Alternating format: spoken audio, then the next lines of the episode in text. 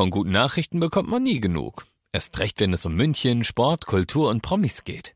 Lesen Sie selbst gute Nachrichten. Heute in der Abendzeitung und auf abendzeitung.de. Abendzeitung. Die ist gut. 95.5 Charivari, das München Briefing, Münchens erster Nachrichtenpodcast. Mit Katharina Hofemeister und diesen Themen. Seit heute sind die Kinos und Theater in München wieder geöffnet und vier Raser haben sich in Milbertshofen ein illegales Autorennen geliefert.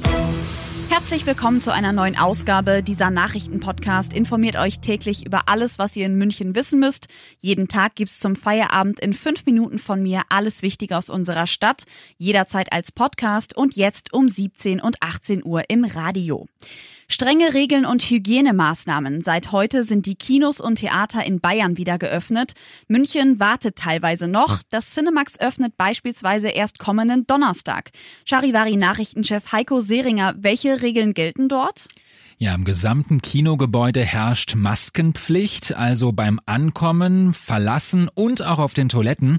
Während der Vorstellung gilt auch eine Maskenpflicht. Die darf aber für den Verzehr von Speisen und Getränken am Sitzplatz abgenommen werden. Also werden auch ganz normal Snacks und Getränke verkauft? Ja, genau so ist es. Im Kino kann man sich eindecken mit Popcorn, Cola und allem möglichen. Im Theater ist das aber noch ein bisschen anders.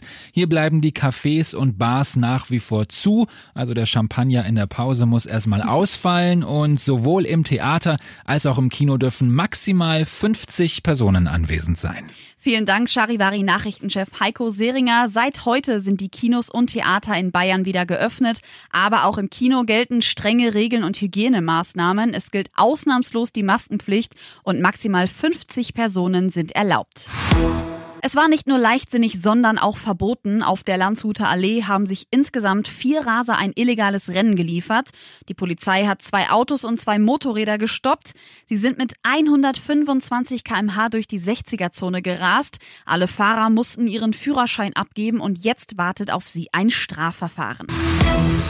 Ihr seid mittendrin im München Briefing, Münchens erstem Nachrichtenpodcast. Nach den München Meldungen jetzt noch der Blick auf die wichtigsten Themen aus Deutschland und der Welt.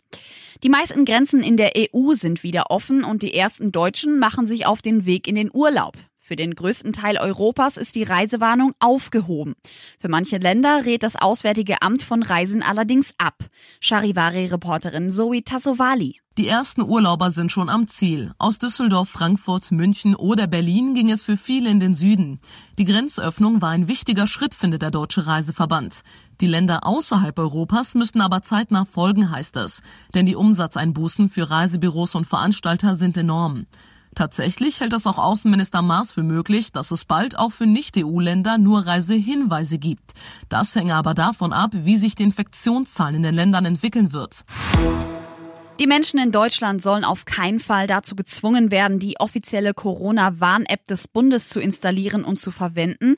Das hat Regierungssprecher Steffen Seibert in der Bundespressekonferenz betont. Charivari-Reporter Jan-Henner Reitze. Es darf nicht dazu kommen, dass Restaurants nur noch App-Nutzer reinlassen oder Arbeitgeber ihre Angestellten anweisen, die App zu installieren. Aus Sicht der Grünen könnte zum Beispiel das in einem Gesetz zur App festgehalten werden. Die Bundesregierung hält das für nicht nötig, eben weil es freiwillig ist mitzumachen machen.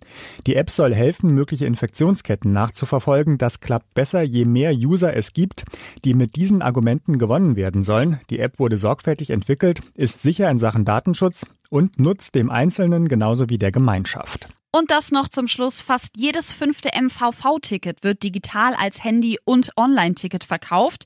Ab sofort sind neben Fahrkarten des Zonentarifs auch Wochen- und Monatskarten in der App erhältlich. Dazu gehören die Isacard Woche und Monat, die Isacard 9 Uhr und die Isacard 65. Ein gewünschtes Ziel der MVV sei es auch durch die Digitalisierung die Vertriebskosten zu senken, die über die Ticketpreise finanziert werden müssen. Ich bin Katharina Hofemeister und wünsche euch einen einen schönen Abend. 95.5 Charivari. Wir sind München. Diesen Podcast jetzt abonnieren bei Spotify, iTunes, Alexa und charivari.de. Für das tägliche München-Update zum Feierabend. Ohne Stress. Jeden Tag auf euer Handy.